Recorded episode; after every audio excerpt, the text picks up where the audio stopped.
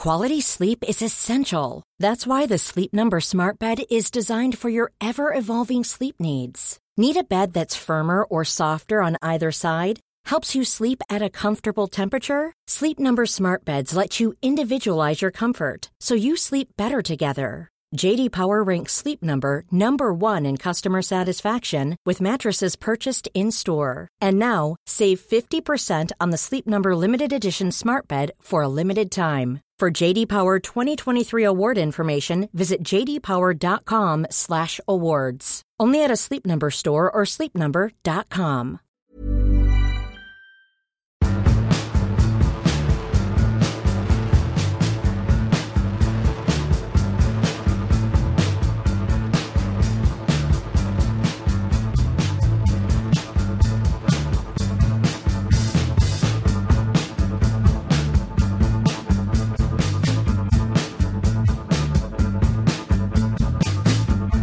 Hello, boys and girls, and welcome to Rule the Roost podcast, episode 15, with me to Trunk, or Jack, whatever you want to call me.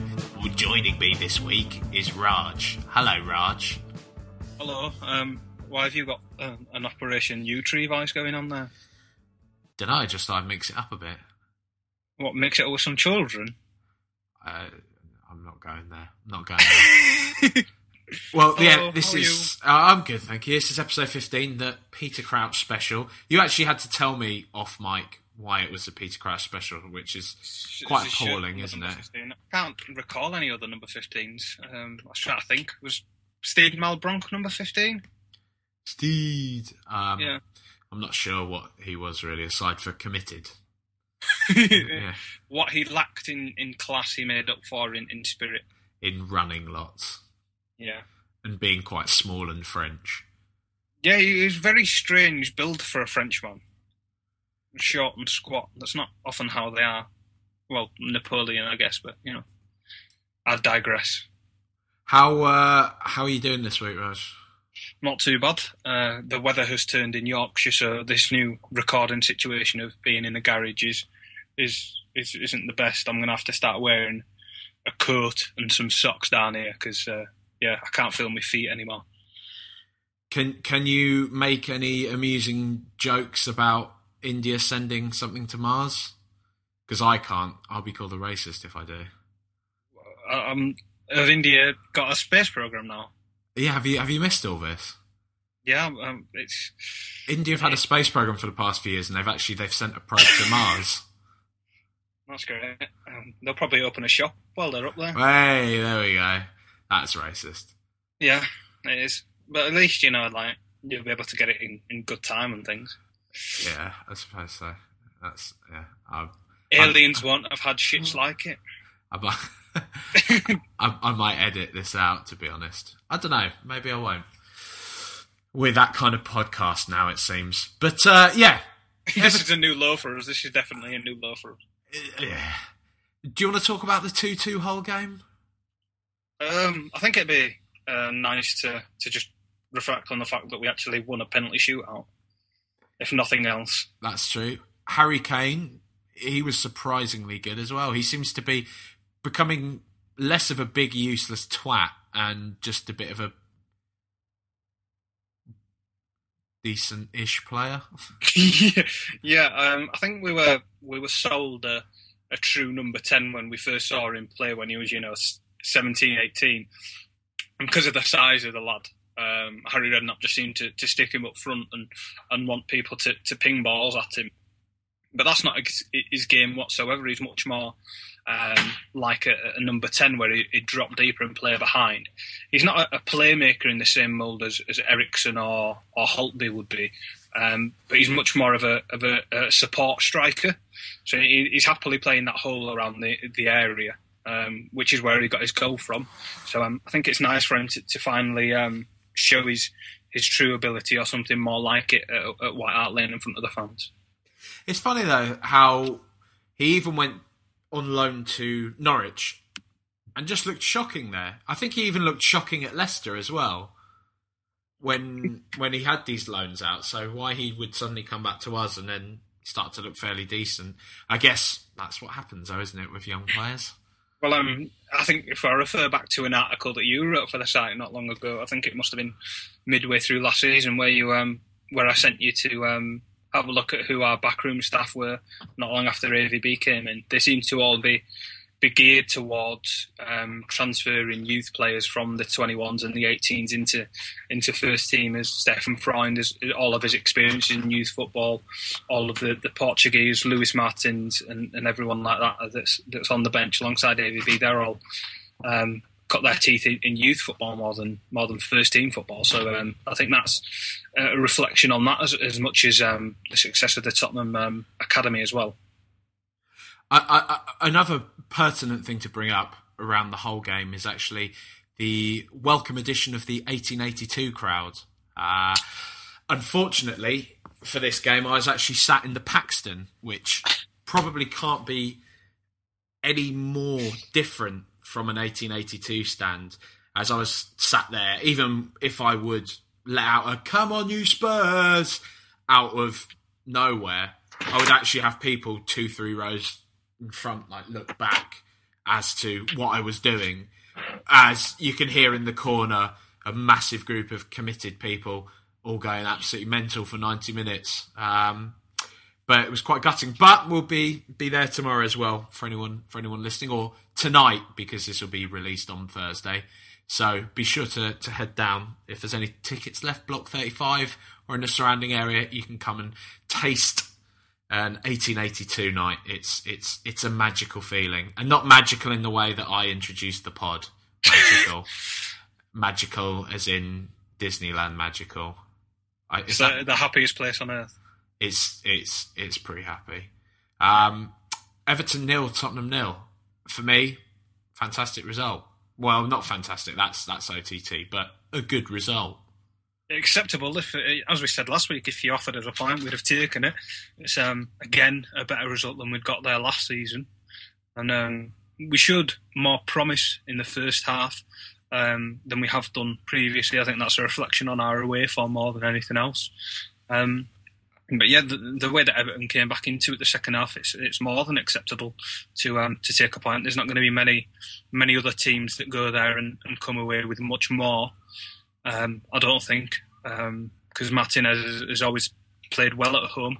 We, have often always struggled against his Wigan sides at, at home as well because um, they've always played expansive football and always been been very good. So um, I was I was happy with that to be honest. Um, I was equally happy that, that Hugo Lloris is, is, is okay as well, um, which almost uh, came in danger of, of, overshadowing the game itself. I, you know, take away. I, I I get the point that people are making that this brain charity and the FA head medical twat has come out and said that AVB should be ashamed of himself and blah blah blah blah because people miss the point that there's a lot of head injuries. There's been a lot of players getting knocked out in games. John Terry in the in the Carling Cup, you had Lukaku himself get knocked out and carry on playing, and nothing was made about that. But for me, just on a on a on a basis as a as a Tottenham fan and as someone that you know doesn't want to see someone have any kind of serious injury as a result of playing football.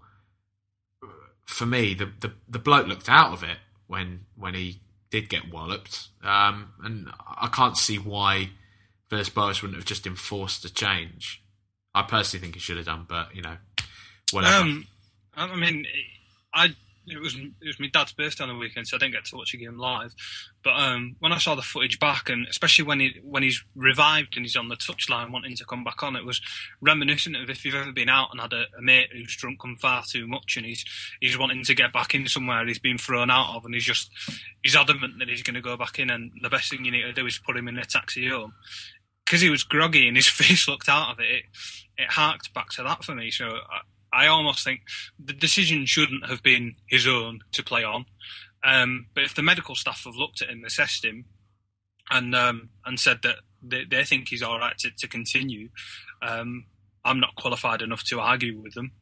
Um, as you say, I perfectly understand the arguments against it, but um, he, he's been fine. He's um, he's recovered well, and at the end of the day, he's, he's, he's nothing worse has come of it. I mean, had he gone back onto the, the field, and God forbid, has he, had he collapsed ten minutes later with nobody around him, it would have been a, a much bigger talking point and a much larger mistake. But um, fortunately for us, that didn't happen. To be fair, I wasn't aware that the medical staff had actually said he was all right to go. I was, I thought that they had said he should go off and AVB over overruled it. So stand corrected. Then it is in fact just all a load That's, of bollocks. That was my interpretation of it um, from from seeing the because um, there was that almost like a little committee on the field of, of Dawson, Lloris, the the uh, the trainer that had gone on the field, and uh, the referee, and um, there was no sort of gesticulations or anything too adamant from the from the doctor to to show that he didn't want Lloris to go back on that that badly, and I think um, to take it away from a, a, human aspect and more of a footballing and a, a, much more selfish outlook on it. Had we had to play that last ten minutes with uh, Brad Friedel in goal, it could have been a very similar situation to last season where we'd uh, we'd conceded late on. Now, I, I'm going to say something that I hope you won't laugh at, but I want to. I, I want to get it out there. Um, do you think that our reliance on Sandro shows Capoue's importance to the squad? Um, yeah, very much so. Um, I think this is a, a, point that's been overlooked recently. I think um, we asked we got asked a question on one of the international break shows that we did um, about who's who's the best midfield partnership because um, we always play with, with two bands in midfield. So that, that first one that sits back a little bit, and we've got one player that can drive forward and one that, that's much more defensive. The fact that Sandro's had to come back from injury and play so many games in such a short space of time because Capoue picked up that injury um, it's, it's not really been fair on him. He, he, looked very leggy against Everton and the game beforehand, um, purely because he's not entirely match fit yet, and he is playing a lot of football. Um, so when when Capoue back is in, is back in the squad, sorry, and he's um, he's entirely fully fit and match fit, and we've got the the two to choose from, so Paulinho and, and Sandro as a, as a partnership, and Capoue is Capoue and Dembele as a partnership, and we can then rotate them as as um, solid blocks. I think that'll that'll see us have a, a much more uh, solid and consistent um, balance in, in that band in midfield. Are we are we playing too negatively at the moment, though, Raj? I mean, if say we've got a Sandro and a Capoue, would it be not times and occasions? Because one thing a lot of people are called for at the moment, you know, we seem to have these two holding midfielders, midfielders, and then the one attacking midfielder. But is there not ever that occasion where you think maybe stick Sandro there to you know, fuck shit up in the middle and then put Christian Eriksen, Lewis Holtby up outside the box behind Soldado, two wingers either side of them to really press and really make things happen in the top end of the box. Seems to be what the scum are doing at the moment. Yeah, just yeah, sticking a load um, of creative players up there. Yeah, what you've described there is almost a, a four one four one sort of yeah. system. It's it's what um, Bayern Munich plays. What Guardiola has preferred, where he, he only plays the one uh, central defensive midfielder, and the rest are there in an almost more uh, attacking and, and, pressing capacity. Um, and it's definitely something we, we, could explore. It's something we've got the players for to do at home. Um, I think we'd we'd not have to um, we'd have to have the wingers performing slightly more uh, intelligently than they are at the moment. Um, as, as, we've said in the past, um, we've looked like we've we've lacked width slightly, and admittedly, uh, Aaron Lennon has looked slightly short of, of, just something since he's come back from injury. But um, I, do, I, do, think he should regain that in time. But um, what they need to be able to do, the, the wingers, is is make the right decision. In do I go outside or do I come inside? They need to vary their, their approach a little bit more.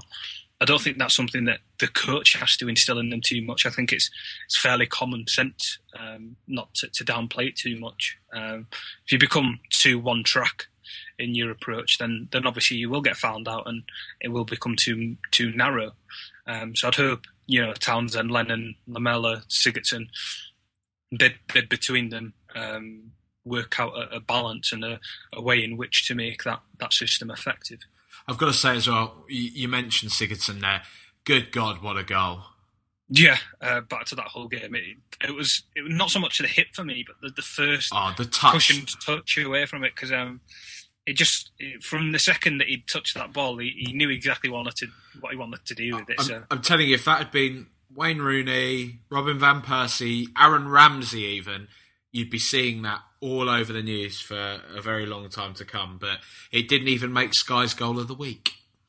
So, yeah, it's, it's appalling the, the technique that he's had to, to finish that in two two touches and take it. He, he drew out about three defenders in that first spinning touch. Um, it was almost uh, Bergkamp-esque. Um, unfortunately, to, to, to, compare them there. Not to not to go on about it too much because we do have our our Newcastle guest waiting, but just to bring up Sigurdsson, um, is he the victim of fairly undue stick? Because uh, uh it seems to be every time his name gets announced, there's a lot of groans, a lot of oh, Sigurdsson starting. Oh, but for me, yeah, he's not the most pacey, but he still seems a very technically accomplished footballer and seems very versatile as well. Um, yeah, um, I think what he's he's suffering from playing out on the left much more than than on the right where Townsend's got Walker is that he'll often not often have a, a makeshift left left back behind him, and um, on the flanks there that's as much of a, a, partnership as, as anywhere else on the field, and it's important to, to, know the the pattern in which each other played. So the fact he's got Vertonghen there, who's not entirely happy with having to perform in that role. He's he's much more comfortable at centre back, and then he'd either have uh, Naughton there or um, Ezekiel Fryers. He, he kind of gets shoehorned in with, with one of many left backs that don't really want to be there or aren't entirely ready to be there. So I think he, he, in time he should be fine because um, the width will be compensated by somebody else. Um, but um, he, he might actually be a, a, better option there currently than, than Aaron Lennon, who's struggling. But there's been nothing from him to, to suggest he's he's um, he's not performing to any sort of standard. He's he's providing a lot of goals from midfield, which is is is an invaluable thing for us at the moment. Well, there you go, Sigurdsson, not shit. But uh, moving on, we have Newcastle United coming up this weekend, and joining us is a gentleman by the name of Taylor, who is from the True Faith podcast.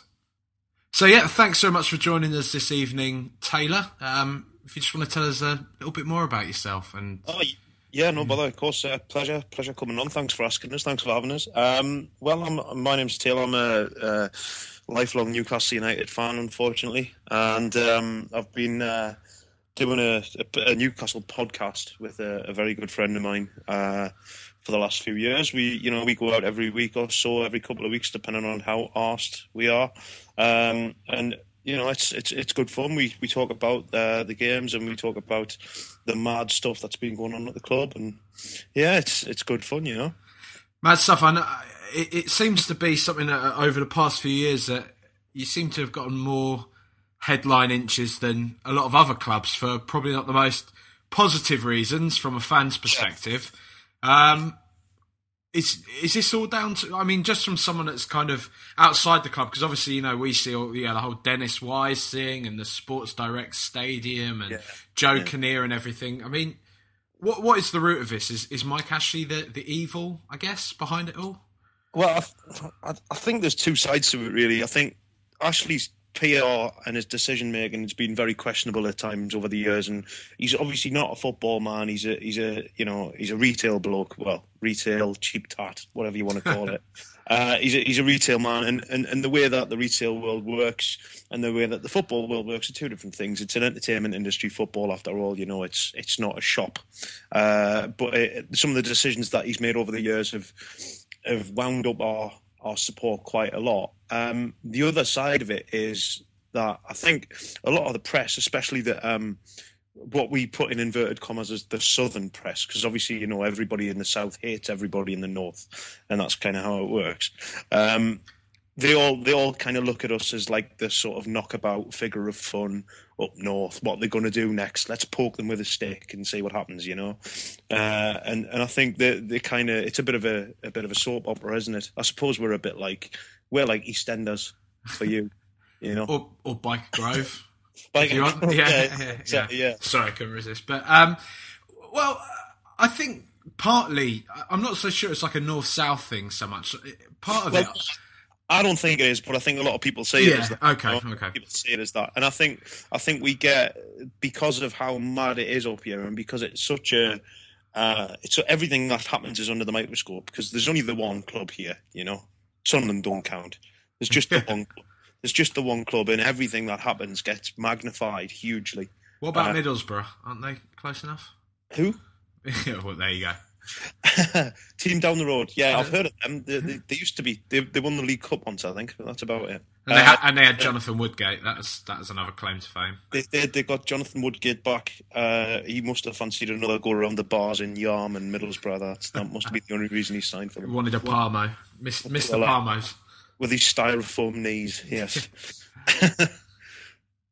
yeah, but it's it, it's a funny one. I mean, we we don't exactly help ourselves. You know, I'm I'm quite happy to say that. Um, you see them all the time. You know, the hobbits on Sky Sports News, and they always find them standing outside the ground on transfer deadline day or whatever, and they point a camera at them, and then everybody else in the country sees them and goes, "Oh look, Newcastle fans." That's what they're like. I mean, t- to your credit, I don't think many many fan groups really shower themselves in glory on transfer deadline day. I think, I think anyone that goes to stand behind a reporter outside of stadiums kind Have of you seen? Have you seen Stoke? That's the best one. It's like it's like the, the canteen on Star Wars. Uh, no, yeah, it's. Uh, well, no, was it? No, it was Southampton, wasn't it? Where there was one kid standing behind the Sky Sports reporter. Just one lad on his own. Yeah, Yeah. I think the rest of them are all on the paper rounds or whatever. I think he was he was the only lad let out. Life and soul of the party. Yeah, But uh, I mean, I, th- I I think part of it, you know, I, I mean, growing up, I always saw Newcastle as, you know, you were a title challenger. You were you were one of the biggest teams in England, yeah, and I think part of the the ridicule, as it were, comes from the fact that you were that massive team, and I think the same thing would happen to United, or well, it's, it's in a way it's happening to Liverpool over the past few years. Um, I think- obviously not in quite the same way. yeah. I think the thing with Newcastle is it, it, it got to the point where we we got so close that we at the time we were like it, it was the cliche in the mid '90s that we were everybody's second team. You know. Yeah, And and I think the majority of football fans in them two seasons when we came close probably wanted to see us win the title rather than Man United. Um, I think nearly everybody you ask would say when we threw away that 12 point lead or whatever it was, um, the majority of people, apart from Man United fans, obviously, uh, wanted to see us do it because they just wanted a change. You know, they wanted somebody else. They wanted a, a break in the monopoly or whatever it was. Uh, but as you know, it's it's Man United and they were ruthless and they just they just hunted us down. Um, but I think the club fell a long way. You know, the club fell a long way to to to relegation and stuff like that. And like I say, the decisions have been bad over the years, and some of the people we've employed haven't exactly been um, stand-up citizens, shall we say, for uh, for fear of um, any kind of libel action. We'll we'll stop short of calling them crooks, although some of them, some of them were. Um, it's fine if you say alleged before it. You can say anything you want as long as it's Yeah. alleged. oh well, that's all right, then that's fine. I'll do that. Then. I mean, you know, where you are now, what do you think's yeah, what has been the greatest influence in seeing you end up where you are now? Well, back down to relegation and obviously coming back from that, but yeah, from being this title challenger team to just I mean, the, the the thing with the thing with Newcastle fans is we're not all kind of tops off wanting us to win the league every year, expecting us to win the league every year. You know, I'd love us to win the league every year. Obviously, that would be lovely, but we're not. Um, we don't expect it. You know, and there's a lot of people who say that the ambitions of the fans don't match the ambitions of the club, and the the, the ambitions of the fan is just to to compete. That's all we Yeah. want. We want to compete, you know. We like the odd flirt with Europe now and again if we can get it. A lot of our lads like to have a trip away and you know go and enjoy themselves. And and it, the fans want to do what what what is good for the fans. So we'd like to be in Europe. We might like to get in the Champions League now and again. You know, we'd like to have a cup final.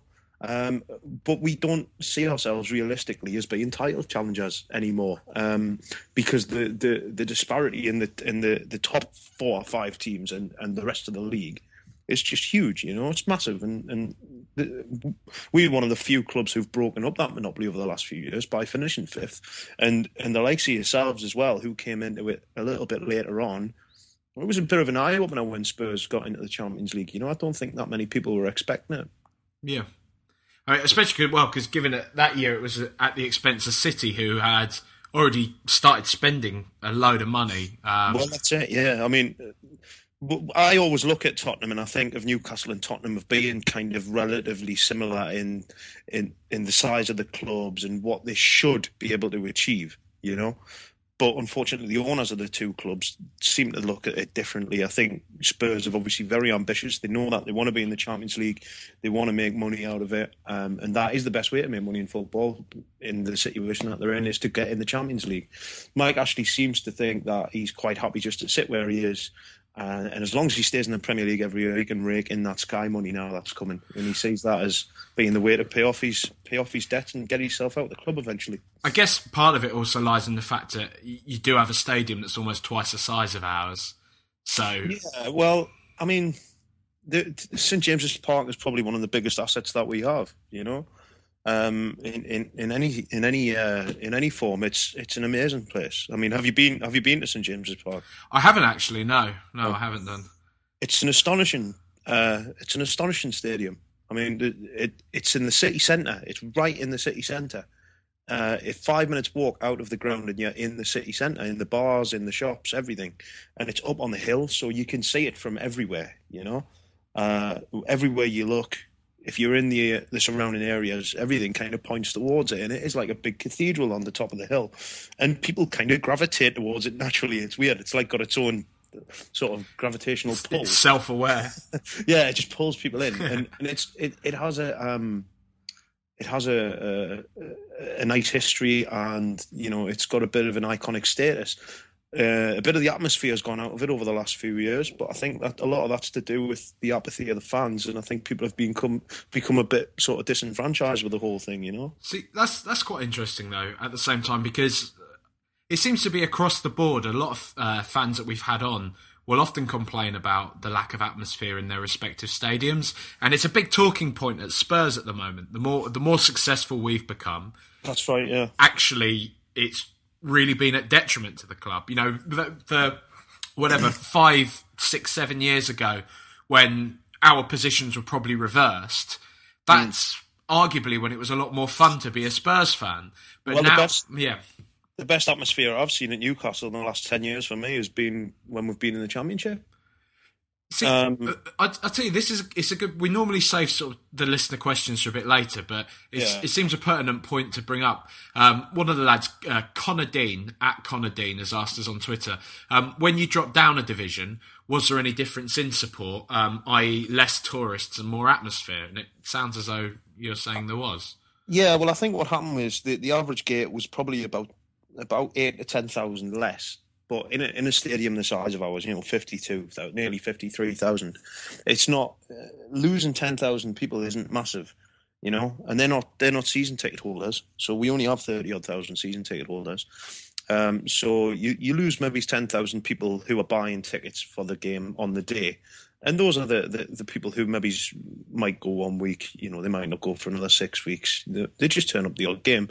And we do get a lot of tourists at the game as well because obviously it's like I say, it's in the city centre. It's a thing to do. Everyone goes on about how brilliant it is. So a lot of people go and get tickets for it.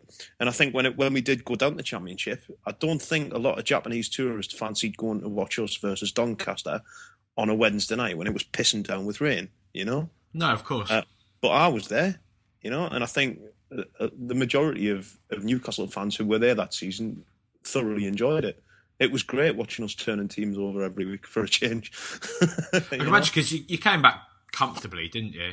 Oh yeah, yeah, at a canter, at an absolute canter, yeah. I, I, guess it's going to go one of two ways. Like, you know, as with Portsmouth, you know, you can go down and it can just completely bottom out. And also, I guess the fear is also going to be that if you go down, you're every team's cup final as well.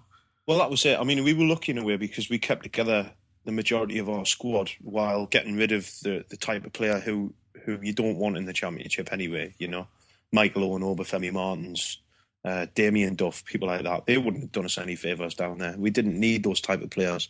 We kept a hold of the ones who who we knew would would actually do a job and would work. And would be desperate to get the team back where, where it should be, which were the people like Kevin Nolan, uh, Andy Carroll, people like that, you know. And and we had a decent season. We kept Coloccini, we kept Gutierrez. Jose Enrique looked like a world beater in the championship. Shola Ameobi looked like Pele down there. it was unbelievable, man, watching him banging goals, and it was incredible. But it, it, it, Danny Guthrie, you know, players like this, like Danny Guthrie, where's he now? He went to Reading, and now he, I think he, he, shaved his head and disappeared, didn't he? I think that's the, the, that was the last I heard him. I think he's went a bit mental. So, uh, uh, you know, we kept hold of the right players at the right time. Chris Hughton had a, a decent squad. Um, and and Ashley went out and spent a little bit of money, not masses, as he never does, but he, he knew that the squad there was strong enough. And I mean, if we hadn't got back up with that squad, then serious questions needed to be asked then. So I think we expected it to to a degree. Um, I didn't think we were ever in trouble of doing a Leeds or doing a Portsmouth, to be honest. Well, you got to hope not. Uh, but I mean, going to the season that we're in now, mm. Coming from there, what are your aspirations now? I mean, what what are your hopes? Because you've made a few good signings. Remy seems to be. Yeah, I mean, well, the thing with Newcastle is you can never. if it's a fool's prediction, you know, you can never predict what we're going to do because we're so inconsistent. We we drop points when really we should win games. We win games when we shouldn't, um, and and and we could literally every year we could finish anywhere from seventh to bottom every year. It could happen feasibly.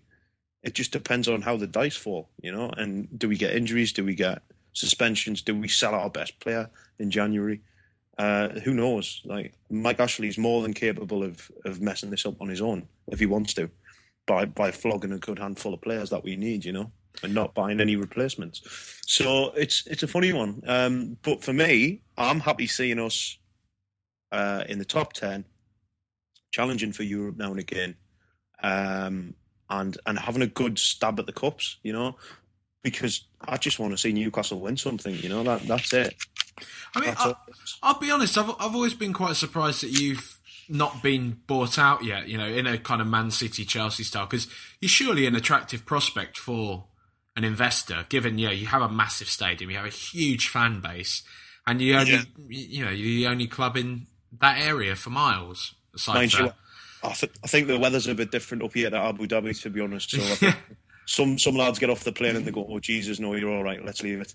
Uh, so no, I mean it, it's a decent enough. It, it is a decent enough prospect for a buyout, I would say. But the the problem we have is the guy who's selling wants to make back every single penny that he's put in and including the loans and all of the, the other bits and bobs that he's that he's putting out of his own pocket, he's going to want to get back around about three hundred million quid for Newcastle United, and you'd have to be mad, you know, you'd have to be absolutely mad to spend that kind of money at the minute. Uh, you guys, on the other hand, someone like Spurs are a much more um, solid investment, I would say, than, than somebody like us because you've got the squad now, you've got the, the the last few years of history of European football and stuff like that. It could go anywhere with us, you know. We're, we're, still a stadium or so away from, from being bought out. I'd, I'd, I'd imagine at our place. Um, we've got yeah, the infrastructure in place now, but the the stadium's far too small for somebody to want to come in and, and have to pay the money to build a new one. Yeah. That's it. Well, I mean, I was looking, I was just watching the news there before you guys came on of the, the plans for the, the potential plans for the new stadium and stuff like that, and it looks pretty exciting. Yeah, I mean, I, th- I think we've just been primed to be sold. We've been turned more and more into this brand, this attractive prospect. So, you know, our chairman's taking flights out to America and organising all yeah. know, whatever WWF wrestlers to come into White Hart Lane and hold the shirt and all this what? kind of yeah, this kind of bollocks. Um, yeah, exactly. that uh, stuff. Yeah, yeah, yeah. So yeah, it seems like we're we're going that way, but you know, I, I, I don't know. It's it's it's it's it's interesting times at White Hart Lane. I mean, uh, there's a lot of negativity flying around at the moment, and you wouldn't think we're actually joint second in the table at the moment. It's amazing, isn't it? Yeah, yeah and looking pretty strong. But do you do you feel that? I mean, what's the fan sentiment towards, say, Ashley? Really, because I mean, you seem pretty nonplussed about the guy, but not particularly anti him. And I, would say, like the the picture we seem to receive is that everyone would burn him on the the bonfire. You know. Well, look, my my problem actually is he's he's running the club now to, to get his money back. He's not running it as a football club anymore. He's running it to get his money back and to get out. and it's to the detriment of Newcastle United. So anybody who's anybody who's going to harm the club or, or put the, the, the, the, club in harm um, is is somebody who we need to get get rid of. Now, the only problem is, are you do you replace him with somebody who's twice as bad? Because it's all right saying we want a buyout, we want a buyout, we want a buyout, but look at the guy at Cardiff City. You know, they all hate him. you Yeah. know the things he's done there, and he's a billionaire. You know, we must have one of the only billionaires who wouldn't give you the steam off his piss. He's, he's the tightest bloke in the world, but that's why he's a billionaire. You know, you don't make money like that unless you're tight. You know, I, that's I, I. I thought it was off of Lon, Lonsdale Tracky Bottoms, right? But Well, yeah, I mean, it's that. It's Dunlop trainers, it's Slazenger, this and that. You know, it's squash rackets, it's whatever he can get his fat little hands on, really. um, he, he he buys it up cheap and he sticks it in the shop, and people love it. People lap it up. You know, it, the, the the Sports Direct company on its own is worth three and a bit billion pounds, um, and he doesn't pay for advertising in our ground. Now, now that to me is wrong. You know, to me that is wrong. He, he should be paying the club. I know we owe him money. That's not the point. We've got the worst uh, club revenue, uh, commercial revenue of any club in the country. We've got the worst, worse than anyone, um, and it's because of things like that. He doesn't. The, for being such a retail magnet, we can't make any money out of commercial uh, revenue. It's it's crazy. I don't I don't understand what he's doing. Um, and he says that Sports Direct is on the boards in the ground because otherwise those boards would be empty. Well, you you show me a ground in the Premier League that's got empty advertising boards on it. There isn't one, I mean, that's that's quite obviously a load of bollocks, isn't it? Really? isn't it? You know, it's it's bullshit. Um, you know, the, there's 65 billion people watching the Premier League a year. It's worth billions and billions of pounds. I mean, and your international fan base is still enormous from your exploits in the early years of the Premiership as well. I think we've got one bloke left in Holland. I think he's our only one left. I thought I thought you were massive in France, aren't you? Well, I think we've pissed a few people off over there now because we nicked all the good young players and turned them into absolute dog shit over the space of three years. so I think we upset a few people in France. I think a lot of people are looking at the likes of Yanga-Mbiwa and going, "What have you done to these lads? You know, these were our next next generation of um, of international stars, and they've just turned into rubbish since they got here." Th- They can blame Yohan Cabaye. He's he's the one that set them all up, isn't he? Oh, what lovely Yohan, the salesman with his smile and his hair. Uh, yeah, come, over. come on, lads, come and join me in England. It's great. A couple of years and you can get a big move to a big club. That's basically what's going on with that, isn't it? You know. So Is, it, is, know. is he not too popular? Because I know he, he was hankering for a move all summer, wasn't he? I'll be honest. when he wasn't it? Well, Arsenal, yeah, Arsenal. I think I think you guys were interested in him, a couple of years ago. I know you made a bid for him and it got knocked back. Um, but uh, when when Yohan Cabaye joined the club, his first season, he was absolutely brilliant. Um, and I think because of his kind of, he's got a little bit of charm about him, and he's quite sort of uh, charismatic. I think the fans took to him straight away, you know, and I pretty much fell in love with him overnight. Um, and then as he got a little bit, he, things didn't really go his way for a little while, and he got a little bit antsy and he got a bit pissy. And then, um, you know, he started angling for moves and stuff like that, and and he he's he's upset a few people. You know, you don't go on strike at, at, at a team like Newcastle United. That's not how things work. You don't hear you don't ever hear of Newcastle player, players going on strike. It just doesn't. It, we don't accept that kind of thing. You know. Um, so when when we needed him last year, he wasn't there, uh, and and I think he's burnt a lot of bridges. He's got a lot of work to do to to, to repair that that uh, that relationship. But the, I think everything's pointing to him being away in January anyway. So who knows? Who knows? that's the problem, really, now, isn't it? When a when a player has their, as as Spurs well know, when a player has their sights set on leaving, the club are ultimately powerless to do anything. Yeah, yeah, that's it. I mean, Arsenal have, have been in the same have been in the same boat for a while, but they've they've kind of got to the point now where they've made enough money from it that they can go and start buying again. Spurs have lost have lost some some top quality players over the years to bigger teams, um, and that's not an insult to Spurs at all. I'm I'm talking about teams like Man United and and teams like that, you know, where and obviously Gareth Bale going over to Real Madrid, um, and it's it is there is a point where you do worry. You're always looking over your shoulder for the big boys to come knocking. But now, unfortunately for us, Spurs are one of those big boys who are going to come knocking for our players at some point. So you, you've got to be uh, you've got to be on your guard, you know, and you've got to make sure you don't get taken to the cleaners for the for the price as well. So I think, in a way, Ashley's doing a good thing where he's making sure that he gets the ma- the maximum amount of profit for the players that he sells. It's just whether he replaces them or not, you know. And so far, he hasn't. I guess another thing I'd have to ask you is Alan Pardew. What's all that Hmm. about? You know, Alan Pardew, Alan, Alan, Alan Pardew. Where do we start with Alan? can we Uh, can we start with one of my friends who's a big Newcastle fan? Actually, sent me a picture of Alan Pardew in a, in I think it was in like some dodgy club like a Yates bar or an Oceana or Oh, I've something. seen this. with these big glasses on and about six young girls all around him, like with his arms around him, and this big like cat that got the cream smile on his face I'll face. tell you. I'll tell you exactly where that photo came from. That was taken in um, in Tenerife on a mid-season break. uh, a, a training. They went for a training break in Tenerife. I think there was a uh, there was a break so, at some point in the middle of the season for something. It might have been a national break or something. And they, a load of the players went over to Tenerife, and it was in Lineker's bar in Tenerife. Uh, little Spurs link there for you lads. Um, and uh, apparently, just a load of girls turned up, and, and he'd given the lads the night off, so they all went out and got trolleyed. And then these photos all appeared the next day. Steven Taylor with his top off, and Jonas Gutierrez doing shots and stuff like that. And you know, that's fair. I, I, I don't mind that. That's fair enough. Me and you, me or you, would do exactly the same thing if we were in that position, man. You know, we would. He is a bit of a seedy old man, though. I'll give him that.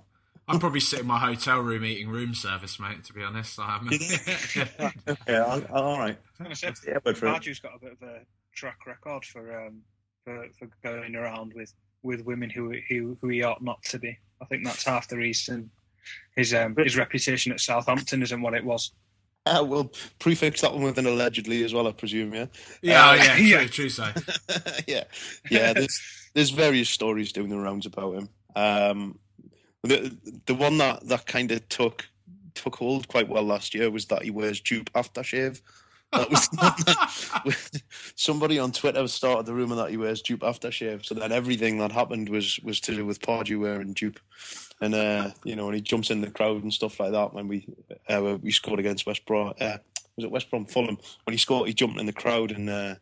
There was loads of little sort of memes and stuff going around the guy saying, "Oh, the smell of dupe" and all this kind of thing. It was just silly, really, but it, it's quite funny. I mean, uh, the thing with Pardew is he shouldn't he should expect to get some stick because he, he he comes across as a bit of a pompous cock at times. He does. He comes across as a massive knob whenever you hear him talk. Yeah, know, Um, he, he doesn't seem like a very nice man whenever he he, he seems to have his post match conferences or anything, especially when you're doing well.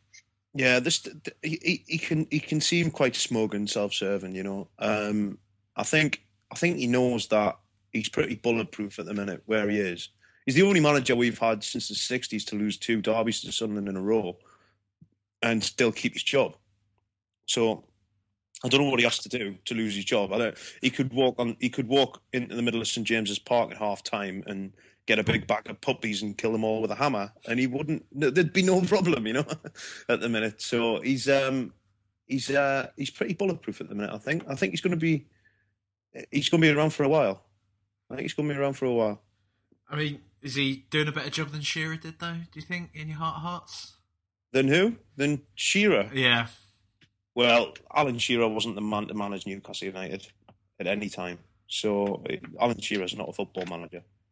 Uh, at the time, He got set up for a bit of a fall, though, didn't he? I mean, At at the the time- time that he came in.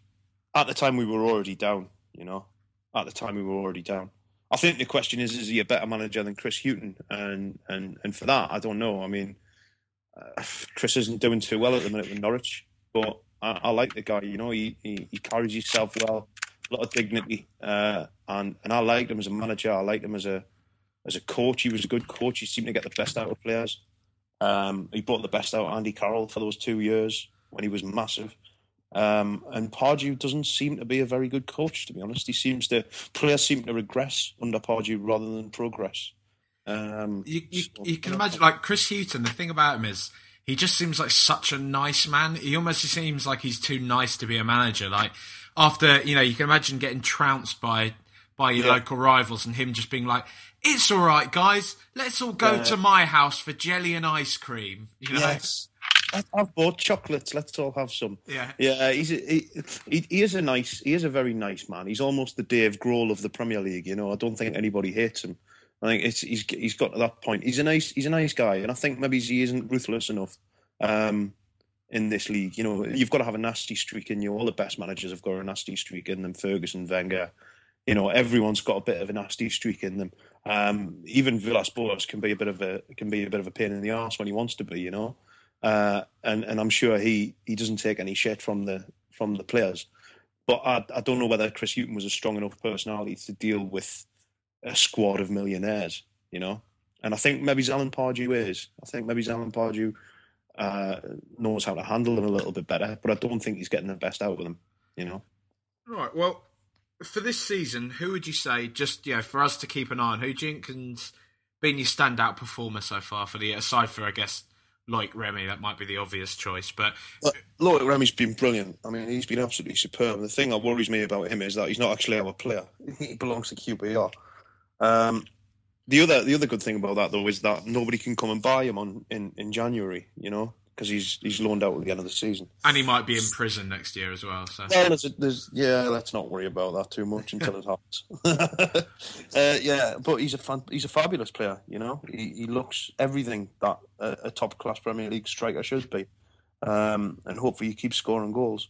But Loic Remy aside, I think if Cabaye gets his if Cabaye gets his head down and starts grafting, his his form recently has been very very good. Um, I think if you see more of him, I think you'd be quite uh, quite surprised by Vurnon Anita. I think he's a he's a great little player, um, and he's he's been kind of unfortunately he's been misused a bit by Pardew. He was stuck on the wing and he was stuck on the bench, and then he was played at fullback, and he should be playing in the middle of midfield, you know. Um, and he's a great little player. I don't know if you've seen the, the goals from Saturday against Chelsea. The second goal, Vurnon Anita just absolutely tore them to pieces, and he took two players out of the game instantly and set the ball up for Remy to score the second goal. You know, he's got that. He has got that. He's an Ajax academy graduate. You you don't become a shit player overnight. So he's he's a uh, he's a good one, and I think he's still young. He's still in, in his early twenties. And I think if you keep an eye on him, if he gets more game time this season, if he if he plays fifteen to twenty games, I think you'll see you'll see some good things from him. Definitely. I mean, what if you had to pin it down? What would you say is the biggest reason for your inconsistency? Because it, uh, uh, for as long as well, not for as long as I've known you, but I'd say for probably the past two, three years, you've been very much the club that will, you know, you could go to Old Trafford and win two 0 and then come at home and lose to, you know, Norwich. Planning for your next trip? Elevate your travel style with Quince. Quince has all the jet setting essentials you'll want for your next getaway, like European linen, premium luggage options, buttery soft Italian leather bags, and so much more. And is all priced at 50 to 80% less than similar brands. Plus, Quince only works with factories that use safe and ethical manufacturing practices. Pack your bags with high-quality essentials you'll be wearing for vacations to come with Quince. Go to quince.com slash pack for free shipping and 365-day returns. Millions of people have lost weight with personalized plans from Noom, like Evan, who can't stand salads and still lost 50 pounds. Salads, generally, for most people, are the easy button, right? For me, that wasn't an option. I never really was a salad guy. That's just not who I am. But Noom worked for me. Get your personalized plan today at Noom.com. Real Noom user compensated to provide their story. In four weeks, the typical Noom user can expect to lose one to two pounds per week. Individual results may vary. Yeah, I think I think part of it is I think there's probably a couple of there's a couple of elements at play. Yeah, part of it is Pardew's quite sort of tactically uh, naive at times. Although sometimes he does get it spot on. Like Saturday, he got it spot. At times he can be tactically naive against teams who um, against teams who we should in speech marks beat. You know, against those teams, the likes of you know you see in Norwich's and people like that. Um, and Hull City is the prime example. You know, once once we go a goal down to a team, Pardew's arse drops and he hasn't got a clue. You know, he doesn't know what to do anymore. So it's it's it's a funny one with him because I think if he um, if he had a little, if he had a better backroom staff behind him, a better coaching team, it wouldn't happen as often. The amount of times I've seen us go either a goal up and then lose, or go a goal down and get absolutely battered, it, it just it, it, it defies belief, you know. Um, but then, you know, like I say, we've got the, the opportunity to go and we'll beat an Arsenal or we'll beat Man United or we'll beat, you know, we'll beat Chelsea. It's it's ridiculous. But I think the main the main reason for the inconsistency, the other side of it, is the fact that if you give a 23 year old French lad um, a game of football in the Premier League, who is he going to be more up for playing against, Man United or Crystal Palace? You know, in my opinion, I think that's that's a big thing as well. So we got players like Moussa Sissoko, who you know is is kind of flattered to deceive. And against Sunderland, he looked like he didn't even want to be there. And then against Chelsea, he looked like an absolute world beater. Well, this is the so, crazy thing. I remember his first yeah. game against Chelsea. Was it Chelsea last year or the season before? But his first ever game when he came on, everyone was like, "Jesus Christ, Newcastle have signed a player. Like, who is this?" Yeah, we all said that. We all said that. I was I was so excited watching that game. Um, I've never, I haven't been as excited watching a player's first game for us as that, since the first game that Hatem Ben Arfa played for us against Everton a couple of years ago. I've never felt that kind of tingle of God, this this guy plays for us, you know, and it was frightening. It was frightening how good he was in that game. And then, in, in in fairness to him, in the two games after that as well, he was brilliant. And then he seemed to look a little bit out of shape. His fitness started dropping this season, after the first twenty minutes of games, he looks like he's blown out of his arse. You know, so I don't know what it is. I think this is this is something that we do to players a lot. We take these specimens of athletes and we turn them into kind of big floppy. sort of, do you think they? Do you think they the, discover uh, they discover stotties maybe? I think that's what it is. Stotties They're, yeah, they're all on brown ale. They, we just we just feed them brown ale and brown ale and stotties. That's yeah. They're not all out with the students in Jesmond. yeah, it's, Jesmond isn't full of students anymore. Unfortunately, I don't know when the last time you were up here is. There's not enough money in Jesmond now, so uh, yeah, it's, it's all go- Gosforth, go- Ghostforth as they call it. Gosforth, Gosforth, Gosforth. Um, so yeah, it's it, it's a funny one. I think Hatem Ben Arfa is another example of this. He's he looks a bit fat at the minute, and I'll be honest, Hatem Ben Arfa's not fat. I'm fat. He's he's kind of you know, but for a Premier League footballer, he's carrying a bit around the middle, and it's showing. You know, he doesn't look in particularly good condition. Uh, and I'm not sure what the we. hired this conditioning coach who was meant to be the best thing since sliced bread, um, and I don't know what she's doing, but she must just be force feeding them sausages and burgers and chips. And I think he's got a, a Greggs account card now as well. A Greggs black card. That's it. Yeah. How, how, I mean, how are you lining up tactically? What's your formation, um, and how can you see yourself? Bring, well, yeah, will you be bringing it to Spurs? Because to be fair to you, you often come down here and give it a go.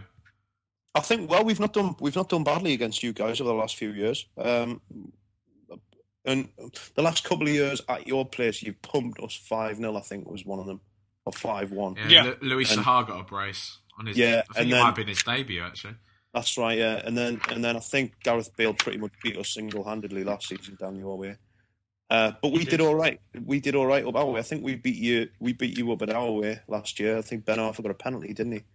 Um, um, we we tend to do all right. The thing is, technically, and the way the team's setting up at the minute, I, your guess is as good as mine. I don't even think Alan Pardew knows, to be honest. I think it's it. We played four four two against Chelsea. He put the big men up front.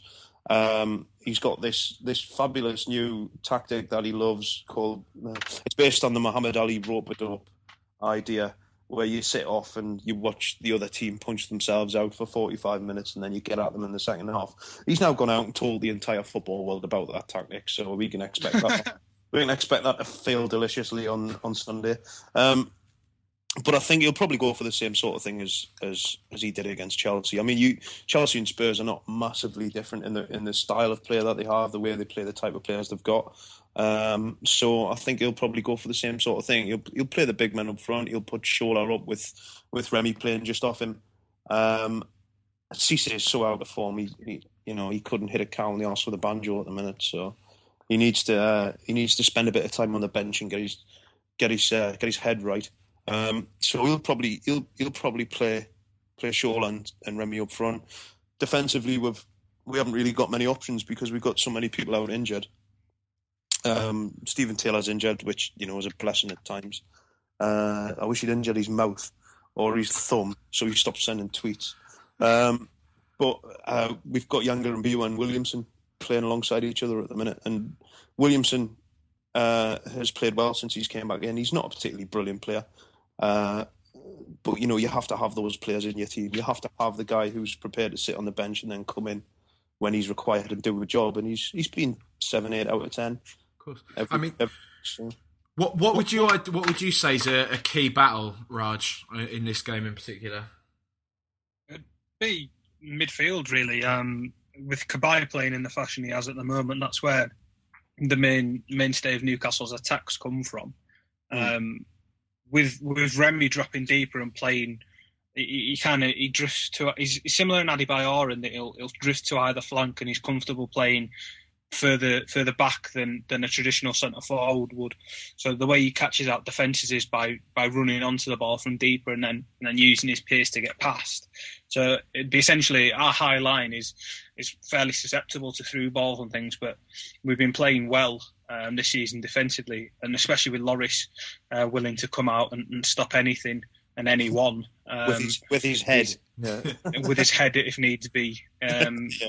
I, I, can't see I can't see that being too much of an issue. I think um, it'd be. I think we'll have the lion's share of possession because I think Pardew will be happy to give us that. I think they'll be um, they'll be playing on the break, so it'll um, it'll be it'll be down to us scoring first and, and making sure that um, we have to force Newcastle to actually to play a little more expansively because if we don't, then um, it could be one of those occasions where a, a, team will happily draw us in for, for as he says 80 minutes and then try and catch us out in the last 10 minutes when we've run out of ideas. Yeah. I mean, what what would you predict, Taylor, if you know, as a scoreline? Um, off off the top of my head, I mean, I, I'd be surprised if we get anything. I'll, I'll be happy with a draw. I'm gonna say, I'm gonna say ones each. I'm gonna say one-one. Uh, but I can see, honestly, if you get an early goal, I can see you battering us again. If, if, if Spurs get an early goal, Newcastle will lose their shape, and, and, and you could run through us. But if we if we hold it together, bit tight at the back, we could we could sneak a draw, maybe even sneak a win. You never know. Well, in saying it, I, you know, I haven't I haven't seen us batter anyone all season, to be honest with you. So no, but you've never Norwich looked. was a good performance. You've never looked. You've never looked particularly sort of worrying either, have you? You know what I mean? You you, you haven't been upset by anyone really. I would say. West Ham. Well, yeah, that, there's that, isn't there? You know, there's that. But I think West Ham have got some decent players, um, and and and I think maybe just took your eye off the ball that day. I think that was probably the one. Um, and that, that kid who's playing for them at the minute, who, that Morrison kid, he looks fantastic. I think he pretty much beat you on his own that day, didn't he? Yeah, he's a, he's a, he's an awful human though. So oh yeah, he's a, he's a horrendous individual. We we were we were linked with him when he was at Man United. Uh, and they were saying, you know, because at the time we had Nile Ranger on my book. I was going to say, yeah, who's, who's, who's another utter tour rag, um, and and and at the time it was like, oh, Newcastle are linked with this with this lad from uh, Man United, this Ravel Morrison, and I think it was something like three million quid they were on about us paying for him, and uh, uh, we just thought, Jesus, him and him and Nile Ranger, the whole city centre will be up in flames within a week. you know, he, he's he's carving it up, isn't he, in the lower leagues now? No, Is Ranger. He? Has he got a knife? Has he? Is that one? yeah, probably. No, who's, who's, he playing for? I think he's playing for like. It's not Doncaster, is I it? I couldn't tell you. It might be Doncaster. Swindon. Is that it? Yeah, I think he's playing really well though, isn't he? Swindon with like half of Tottenham's youth team at Swindon. Right, so he's at Swindon, is he? To be honest, that he he, he, he ceased to exist for me once he once he left the club. Um, it's not he's not one of those players who will keep tabs on. You know, there's players who you who you like to watch and, and just check how they're doing and see that they're all right. Andy Carroll will be one of those. Jose Enrique is one of those. Kevin Nolan, people like that. Nile Ranger, I couldn't honestly give two shits about him. If he, you know, if he stopped playing football tomorrow, I wouldn't lose any sleep over him. Like, he's a horrendous person. he's he, he was almost a cult figure because he was just such an awful human, wasn't he? Well, it, it rhymes with cult. It definitely rhymes with cult. Um, Just a couple of yeah, maybe a letter or so out of place. I'll, I'll be honest. I don't think. I think if you put hundred Newcastle fans in a room, I think there's maybe one or two of them who would say, "Oh, he's all right, really." I think the rest of us absolutely hated him. He had chance after chance after chance, and he just blew it every single time. And he and the other thing is, he's not a particularly good footballer either. You know. Uh, He just he had pace, Yeah. didn't he? Well, uh, so he reckons. He didn't even have that really. He, he, his touch was absolutely garbage, and he was a terrible finisher as well. Um, so, as a striker, a, a, a hopeful young Premier League striker, if you can't finish and you haven't got very good touch, you know, mind, mind you, it hasn't uh, hasn't hindered Theo Walcott too much, has it? So, No, exactly. Yeah. so yeah, he's, he's managed to carve a, a, an all right niche himself out of a, being a So- professional footballer. But oh, I'll tell you what, Taylor. Well, let's. Uh, I'll, I'll just give you a couple of questions from some of the listeners, quick. Um, yeah. yeah. I'm, So okay. I'm, I'm okay for time, by the way, just in case you're worried. I'm all right. I've got a message saying I'm all right. So oh, fantastic! I think you were you were off to play Prince Charming, weren't you? The White Knight. I was, yes, I was going to go and collect my, my lovely lady from uh, some horrendous restaurant in the middle of nowhere, but we're okay now. But you're right. You're just letting her walk now. Nile Ranger's left, so she's she's all right. She's she's fine. She's got her attack alarm if she needs it. Blowick's out on the streets. Then, uh, Oh, please. you know, Allegedly, allegedly, No, absolutely no need for that. Anyway, What? So we have a question from Alan Landeyu, who uh, says, "Seriously, what's the feeling amongst the Geordies with Joe Kinnear or of Joe Kinnear? um, uh, can I? Am I allowed to use the F word on this? You can say you can use sure. the C word if you want. He's an absolute fucking clown. He hasn't got a clue what he's doing. The man's an idiot. Um, and and I, that's not just my opinion. I think that's the uh, the opinion of most people who've who've got any kind of idea about Newcastle United or indeed any kind of idea about football. He's a, he's an idiot, and the only reason he's there is because he's Mike Ashley's friend. That's it.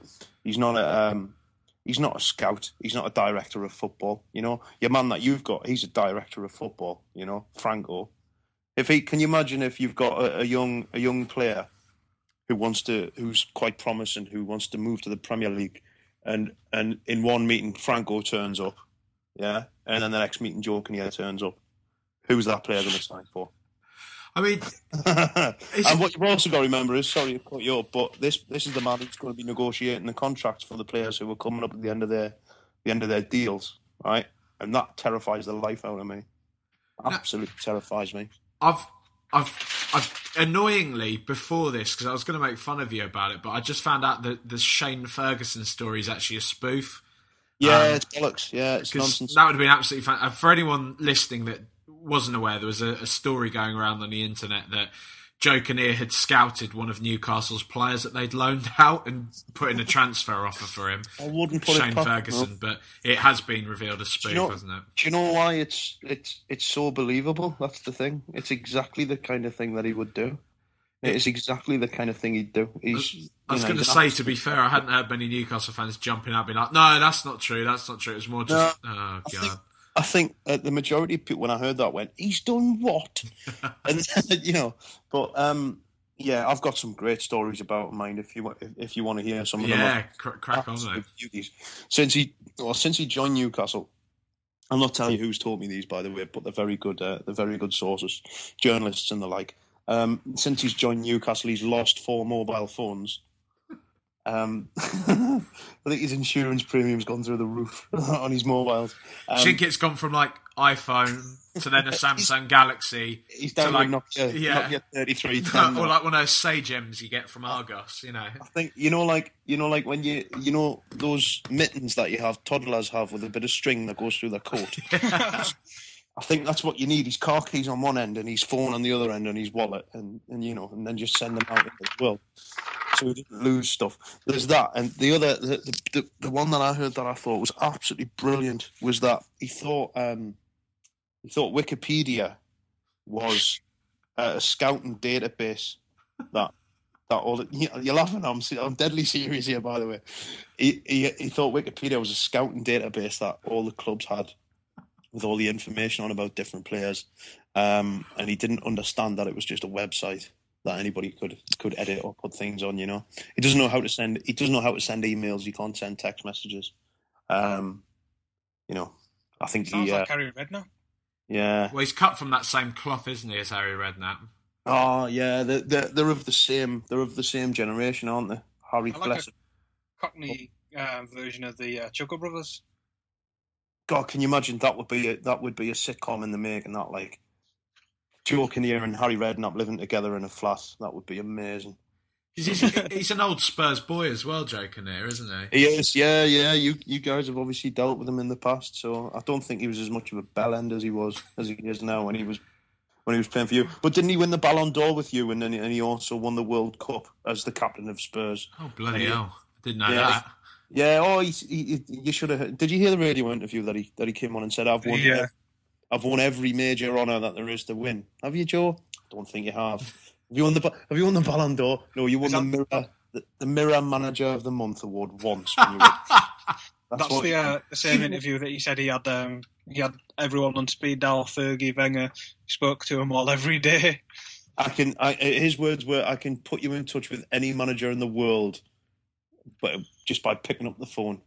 The thing is, with with Joe Kinnear, it's I, I don't think he's like a bad guy, like you say. It just it seems like if someone just offered my dad a job as Yeah. a director of football at, at, at a Premier League club, it would have similar results. He's the, well. The thing is, I mean, you say he's not a bad guy, but he's a dick. You know, he has. He's proven himself to be a dick on a number of occasions because he's he's insulted the intelligence of the fans a couple of times. He's insulted the fans. Oh, Arsenal have just scored. By the way, there you go. Oh fucking hell! Yeah, uh, Giroud header. Anyway, nothing changes. Um, was it Giroud? Oh no, it was Ramsey. No, it doesn't matter. Fuck it, it's Arsenal. Um, and yeah, he's, he, he- you know, the first time he was here, he upset a lot of people, and he's just come back and picked up where he left off, basically. So, yeah, I don't like, I don't like the bloke. Do, you- do you think he's is he kind of like one of those uncles that's like, oh, I just give him a bit of stick, but they love me really? When everyone behind their back is like, when's he going to die? I think he thinks that we all love him. I think he thinks that we're just taking the piss and just having a bit joke with him. You know, ah, oh, Joe, he's rubbish, isn't he? Yeah, oh, bless him, he's rubbish. But actually, no, everybody hates him. you know, and I don't think he understands that, unfortunately. But bless him, he's getting on. He's not got long left anyway. So Feels like me with this podcast, to be honest with you. But yeah. um, we've we've we've had a question from Ollie X Core, who says, "What would you rather punch, a horse-sized duck or twenty duck-sized horses?" Oh dear me. Um, Is this in reference to the Newcastle fan hitting the police horse? What a terrifying thought that is. Um, what was the other thing? Twenty duck-sized horses. yeah. So it was a horse-sized duck or twenty duck-sized horses. Do I have to do I have to punch them? Because I'm not a very good puncher, but I've got a decent left foot on me. So can I just kick them? Because if it was if it was just kicking them, I think I could take on twenty duck-sized horses. That'd be quite funny, actually. Just boot them. I just boot them and just spray them around. You know, like Glenn Hoddle. Just spray them around the park. They'd be quite agile, though. I think. You think? Yeah. Um, I, I, I, I'll add the caveat that you'd be covered in oats as well. Oh Jesus! Well, that well, that's just a normal Thursday night for me. That so that shouldn't really make too much difference. So we're going we're going with the twenty duck-sized horses. That'll be. that'll I'm work. gonna go for that. Yeah, I'm gonna go for that. What would you go for, Raj? Out of interest. Um, the big one. I can't multitask, so I'll just go for the bigger and try and land that one as many times as possible. It'd Have you ever seen like when like you see a load of kids playing against a team of adults, and there's like hundred kids, and there's like five adults, and they just run through them because there's too many of them. That's what Yeah. it'd be like. So yeah, hmm. I, I I couldn't I couldn't keep my eye on all of them, so I'd have to I'd have to just take on a big one. I think a duck-sized horse. Can I ask you guys a question just quickly? yeah, go for it. I like to ask people this question when I first meet them because it just it gives you it gets you a measure of them of a of a man. You know, you I like to get a measure of a man with this question. Right. So these are the options. Okay, you can either right either have sex with a goat and, and nobody ever finds out, right? Yeah. Or, Right. or you don't have sex with a goat, but every single every single person is convinced that you had. Which would you prefer? Oh, good God. I don't know. I think the answer to this tells a lot about a man. I will go with. I, I'll, I'll go with the latter because I'll be honest. I, I wouldn't actually want to have sex with an animal. you know, I think that's. I think that's where I'll go. right. Okay. What about you, Raj? Um, I was Well, going to make a, a everywhere disparaging. I was going to say everywhere you go, then you'd be known as the goat fucker. You know, that's the problem. So This is the thing. I was, I was going to make a disparaging comment about the women of Yorkshire and comparing them to goats, but um, I don't think I could go through with it. And Oh. my, my mum's a Yorkshire woman as well, Raj. So yeah. That's what I was basing it on. Oi. um, I was. I'd have to go for. Um, yeah, I'd have to. I'd have to let everyone wrongly accuse me of um, of of bestiality. Or you could just let them accuse you and then fuck a goat anyway.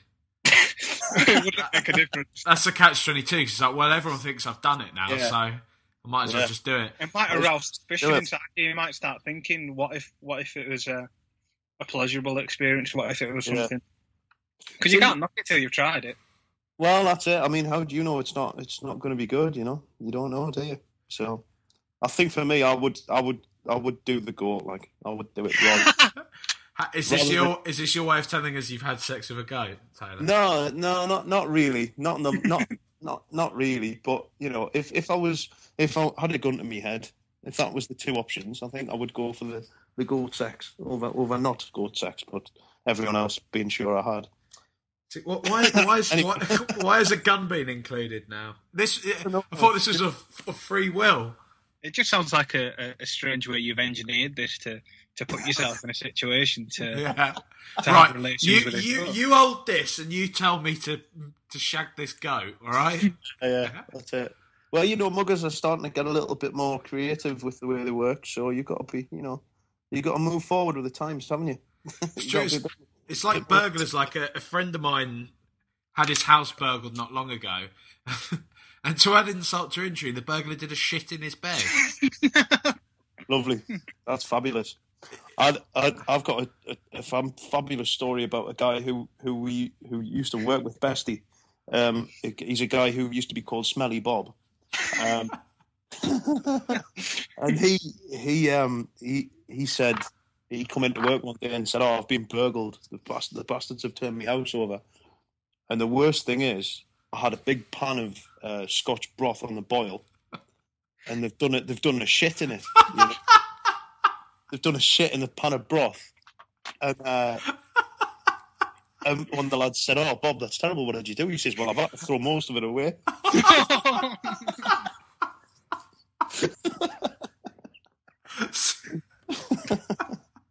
I'm just having visions of him fishing it out with a Just- colander. yeah, you know. yeah, got the colander, just straightened it off. Yeah, it's a bit nutty. Yeah. Anyway, I didn't put sweet corn in this. This has taken a psychedelic turn today, hasn't it? I didn't expect this. Anyway, Hasn't, not- hasn't it just? I know. Yeah. Fuck the football. No one cares. We're both shite, so you know. Mhm. Um, Yeah. Well, Any- yeah. I think maybe on that note, then Taylor, we might we might leave you to it. But uh, Yeah. Well, the the goat's the goat's looking worried now anyway, so I'll I'll tell you how I get on. Oh, and yes, send our regards to Smelly Bob as well. Should Oh, you? definitely, yeah. Well, I think he's dead now. Actually, I think I'm not think- surprised Is it? what Yeah, is it? Is it linked? I think he died a few years ago. I, I, I think he died not long afterwards. Actually. Yeah. Anyway, I don't, why am, I don't know why I'm laughing at that. if I get if I get the coroner's report, I'll let you know, lads. So. Apologies to Smelly Bob's families if they're listening. Oh well, yeah. Is it, No. is, was it just because he ate pooey broth that he was called Smelly Bob, or was there an actual name? No, for it? no, he he he, he stunk. That's why. yeah, I suppose it. Yeah, it wasn't. Yeah, it was a clever name then, really. yeah, no, yeah. It's it's yeah. Say what you see, you know. what you say, catchphrase. Catchphrase. What, what's what's- what's Mr. Chips doing? What's Mr. Yeah. Chips doing? He's he's eating his own shit. There you go. anyway, All right, and Taylor. Well, thank you, thank you very much for your time this evening. Um, welcome chops anytime, anytime. yeah, and uh, yeah, let's hope it's hope it's a good game. It's gem- it's generally a good game. Tottenham Newcastle, expansive football, you could say. better than better than our Classico at least. Oh, definitely, hundred times better than that rubbish. I Yeah, would think. But uh, yeah, Yeah. well, you. I mean, uh, we'll, we'll we'll we'll hopefully give it a go. You know, um, I hope we don't get turned over. Um, you never know. I mean, we we do all right against you guys. Usually, we we, we tend to do all right. It tends to be a decent game of football, like you say. Mind you, the, the the thing that upset me the last time when you came up here, Villas Boas on the touchline and he's tracky bottoms. I'm not having that. That was his first Premier League game in charge for us. I I, think am he's um, I am not having that. You tell him from me if you see him. He Well, needs to stop that shit. he out. won't. He won't listen. He doesn't like us anymore. I don't know if he's seen in the press, but he, he doesn't like Tottenham fans anymore. Right. Oh well. Is it because you're all quiet and you don't make any atmosphere? Is that what it was? Uh, Well, yeah, it is. I, I can't even refute that anymore, to be honest with you. So Yeah, yeah. you think your manager hates you? Our owner fucking despises our lot. So, you know, six and two threes, isn't it? yeah, It's the way the world exactly. works. The, the Premier League isn't isn't about the fans anymore, is it? Let's be honest. Hashtag AMF, as they say Exactly. on Twitter. That's it. exactly. Let's let's wait for it all to implode, and then we can just start watching football in local fields and things like that again. Jumpers to goalposts. Yeah, I think I genuinely think it would be a great thing if if every single Premier League fan boycotted the Premier League for a weekend and went and watched the local, went and watched the local non-league team or the local kind of school team or anything. You know, just just give the whole thing a miss for a weekend uh, and see what happened. Uh, Can you imagine the impact that would have? It would be phenomenal. But it's never it's never going to happen because there's too many people who just want to go and sit and have that pie and watch the game and complain about it. You know. So. yeah, exactly that. Complain about it. Sit in the stadium and moan while they. Oh, Yep. I, I don't know why I'm here. To be honest, I don't know Yep. what I'm watching. This is a load of shit. Well, I've why been- are you then? Exactly. I've been coming here 40 years. It's always been rubbish. Well, fuck off and go and support somebody else. Go support Sunderland. They need the fans. They've got loads of empty seats. You'll be fine. But yeah, all right then, Taylor. Well, you you have a lovely evening and uh, good luck for the season, mate, as well. Yeah, you two chaps. I hope you have a have a, have a, an enjoyable uh, weekend, and uh, hopefully you'll not beat us too much. So, uh, yeah, but thanks for having us on anyway. It's been a pleasure. Right. Top man, mate. Well, there you go. Smelly Bob, dead, big dead smelly Bob. I no, I shouldn't. I shouldn't make fun of him for being dead, should I? no, He's resting. At least he doesn't have to go to work anymore. Resting in feces. Oh, there you go. I like that. I like that. Um, so this week, well, today, not today as we record it, but today as you listen. Hopefully, if you're listening on Thursday, we are playing FC Sheriff, um, which I should say is a nice pub. They serve nice ales at the Sheriff. Shouldn't I? Because they're a pub team. See what I did? Was that Oh right, yeah, you lost me there for a second. I, I thought it was a to a London mate. To a Cervic. yeah a, a it. Londoners inside joke about some some local down your way. I wasn't familiar with. No, no. That was just my attempt at a, a shit joke. But yeah, I mean, FC Sheriff Yeah, uh, pub team. We sh- we should uh, yeah dick on them. doesn't really matter who we play. I know that sounds really bad, but it shouldn't do. No, um, it'd be nice to see some of the injured lads come back in. Uh, Capoue hopefully get some minutes under his belt. Um, Kaboul as well after playing 120 minutes and penalties and scoring his against Hull. I'd, I'd like to see him get another 90 minutes. That'd go a long way to proving his fitness. Um, and Chadli as well, because I think he's often been because he, he started fairly shakily and then he's had a couple of good cameos and then been been injured again. I tell you what, that is almost- that is three big units as well, isn't it? Capoue, Kaboul, Chadli. Yeah, they've, they've almost become a little a forgotten trio. So it'd be nice to have them back. It'd do do wonders for our squad depth. So I'd like to see them play. And then obviously, if we win, then we qualify for the knockout stages early. So um, we get to have um, let some of the, the youth team players have a have a bit of a run out in a in a redknapp fashion in the later games, which is Don't be silly. It's, it's not going to stop AVB taking our first team squad out to where Christ knows where, is it? No, he's. I think he's actually come out and said that he, there's some players in the in the younger teams, such as uh, Bentaleb and, and Harry Kane, especially, that he'd he'd like to get involved and like to allow them to start games.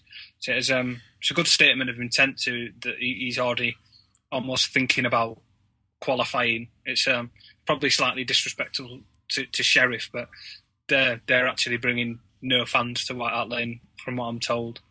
Like genuinely, there's there's no fans coming, so there'll be an empty block. That's it's not a joke. It's a it's a, it's a fact, unfortunately. So yeah, be a very odd sight. That's going to be pretty bizarre.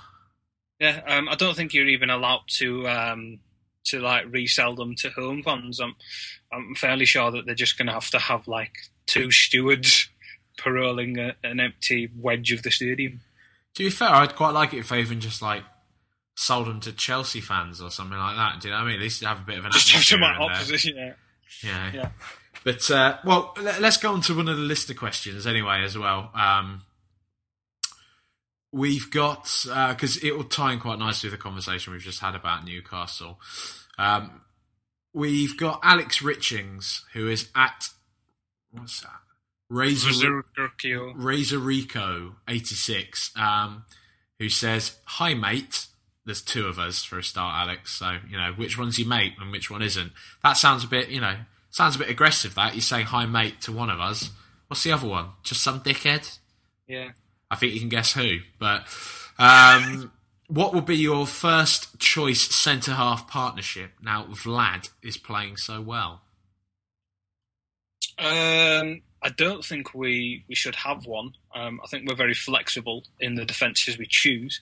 As much as he doesn't like it, um, playing Vertonghen at left back is a is a very good option to have against teams that have got big units up front, and especially away to some places. So playing against uh, Lukaku and things like that, it's nice to have that added surety of having a, a large man back there that's not going to get brushed over as easily as, as someone such as uh, as Kyle Naughton may do, or, or even Danny Rose.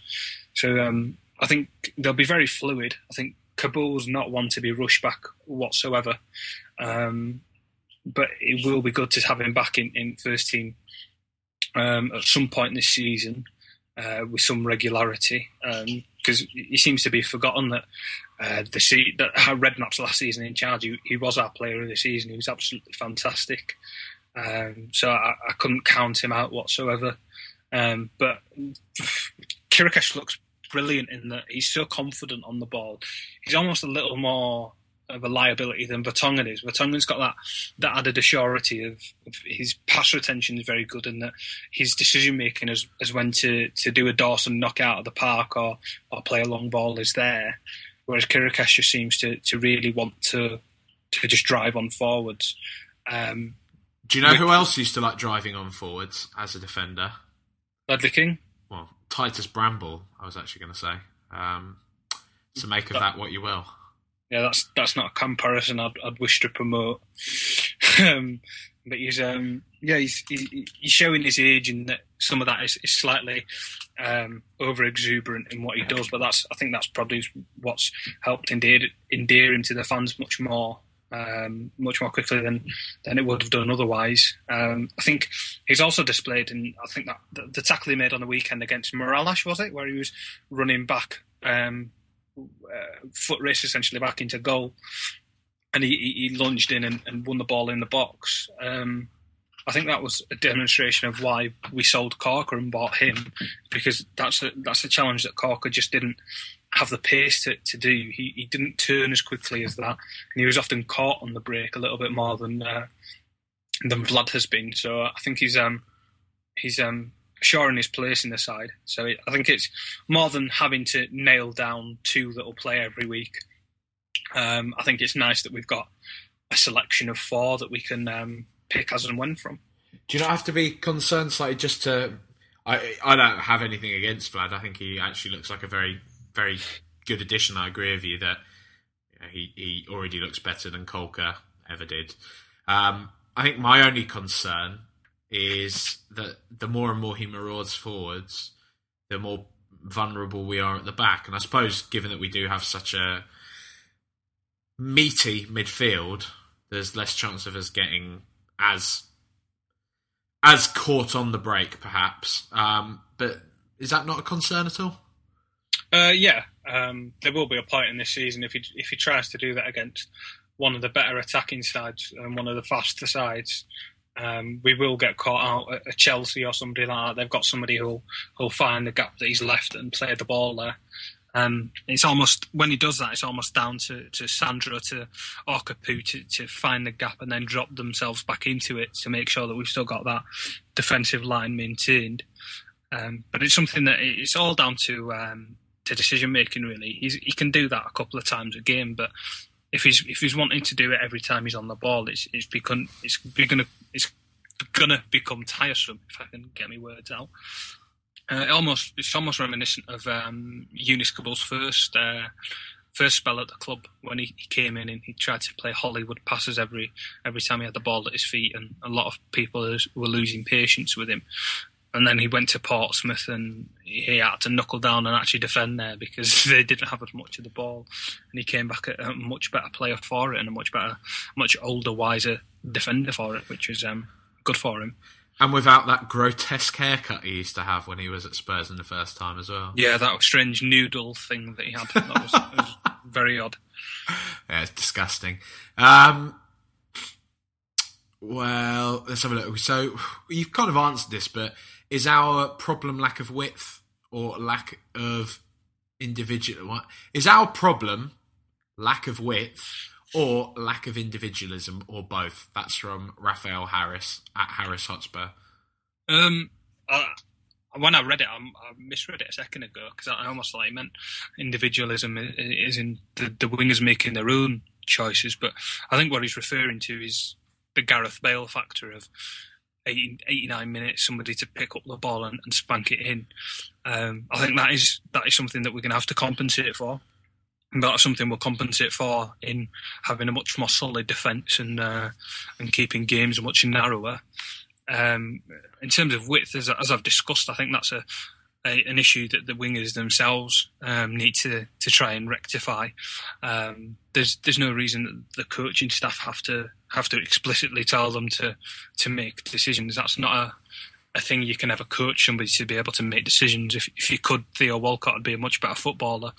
But um, it's it's all about them learning their trade and, and doing better, and and that'll come in time. And I think it, uh, we should take heart from the fact that Erik Lamela played so well against Hull, despite the fact that he was again started in a in the same attacking group as a as a vacant and non-existent Jermaine Defoe, um, who, who, really isn't helping his cause or or Erik Lamela's whatsoever. Um, so it, the sooner he, he starts to, to play with other strikers and getting himself involved in other play in areas, um, we'll have a, a much better uh, attacking team for it. I mean, what did you make of AVB's comments today that he starts Defoe um, as an alternate to Soldado because he's well, he he says that Adebayor can't operate in that lone role. Um, I think it would be something that I disagree with.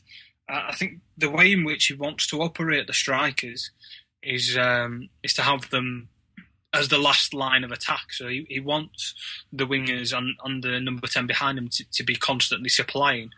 But the way in which teams are setting up against us, it's it's becoming uh, very corrosive in that it's not allowing us to play our game. So it, it would promote us having to vary our approach, and there's no there's no more varied striker than than Adebayor at the club. Um, as I was discussing when we, when we were um, describing the way in which Loic is effective, it's the same way that Adebayor drifts in and out of positions, um, picks up areas and and lets other players play behind him.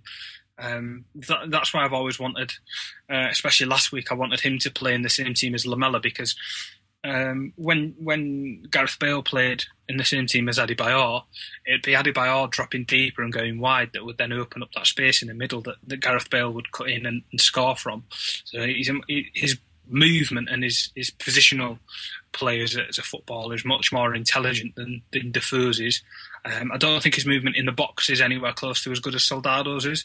I think that's why he's the first choice because he's, he's got that if he if he gets the service, he's got that that, that knack of being in the right place in the right time. But um, he, for me, he's a he's a much better better option than Jermaine Defoe is.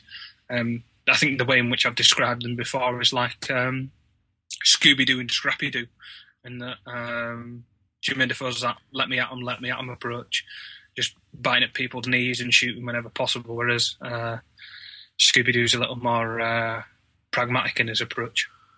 I, I don't think I've ever heard anyone refer to Scooby Doo as pragmatic. That's that's uh, academia for you. Oh, well, there you go. Um, do you Soldado could could he be doing better? I, I understand the arguments that he's you know perhaps not a striker that's best suited to our system, that he's not getting the service, but individually, are we letting him off the hook a bit because we want him to be doing better? Well, I think we are giving him a, a, bit more leeway than we would be had he already been at the club a season. But I, I think that's only right um, to allow him the time to, to play in, in his in his way.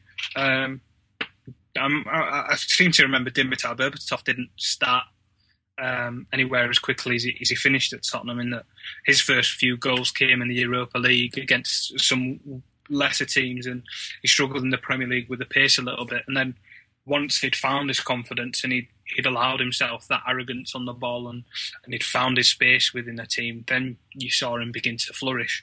So he just needs that final step, that final allowance to, to be the player he wants to be. And then, as we saw against that against Villa with that finish, he's he's he's, better than most people at just uh, finishing off when he gets half a chance.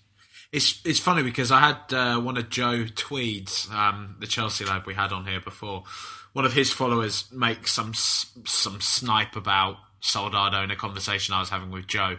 But oddly enough, and as I put to the guy, Soldado would actually probably be exactly what Chelsea could do with at the moment. And I yeah. could see him actually tearing it up if he was in a team like Chelsea, which provides that quick service into the box. Yeah, Chelsea have that the, the fluidity in terms of uh, from from the, the transitions. They're much quicker there because they have players like Oscar and Mata that are uh, that are more suited, uh, not more suited, sorry, more more adjusted to the Premier League and, and much more used to operating there. Whereas Holtby and uh, and Eriksen are still very young players. I mean, Eriksen's younger than than Andros Townsend. He's he's only 21, so because he's had such a long career both internationally and at Ajax, we almost treat him as a, as a much older player than he is.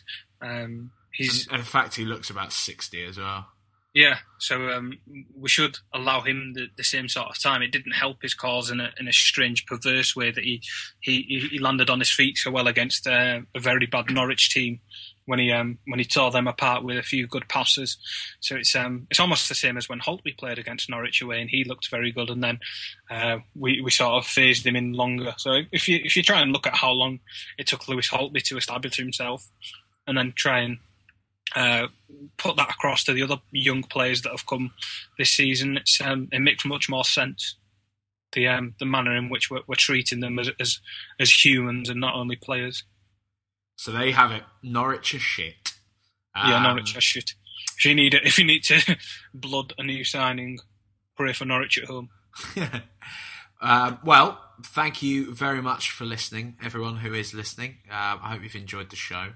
Uh, as ever, you can listen to all the previous episodes of Rule the Roost on SpursStatman.com, um, where you'll actually find a host of other amazing Tottenham content. Um, this week, we've got a piece going up by Steve Jennings, which is a tactical and statistical analysis of the Everton away game. Um, we've got one of our brilliant bloggers who has also been on the show before, Ben Alfrey, um, with a piece entitled "Tottenham are overachieving." Tottenham are overachieving at half pace, but fan impatience could jeopardise that. So that sounds like it's uh, a controversial one at, at, least.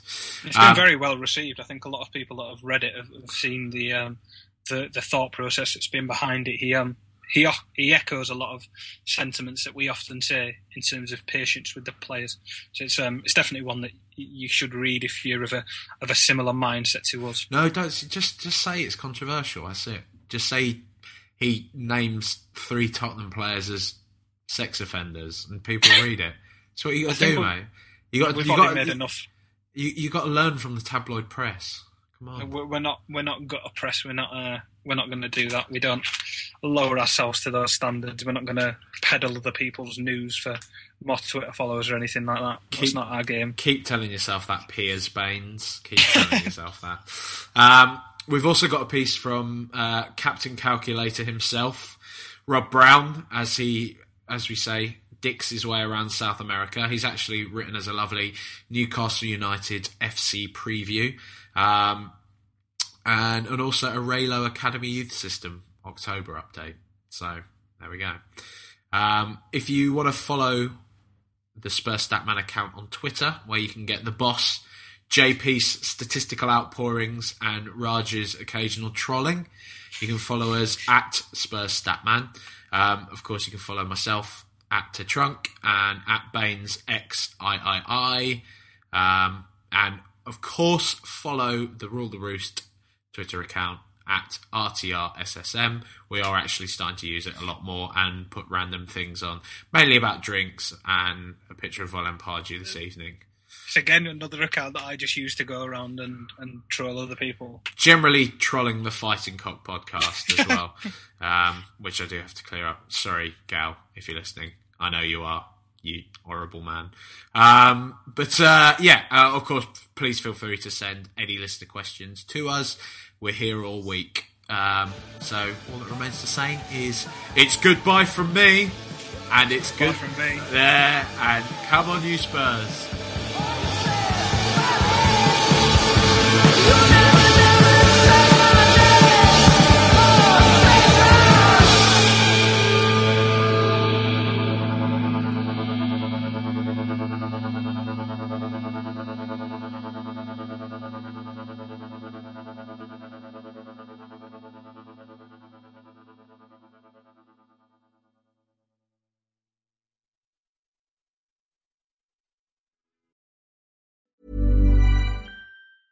Planning for your next trip? Elevate your travel style with Quince. Quince has all the jet setting essentials you'll want for your next getaway, like European linen, premium luggage options, buttery soft Italian leather bags, and so much more. And is all priced at 50 to 80% less than similar brands. Plus, Quince only works with factories that use safe and ethical manufacturing practices. Pack your bags with high-quality essentials you'll be wearing for vacations to come with Quince. Go to quince.com slash pack for free shipping and 365-day returns.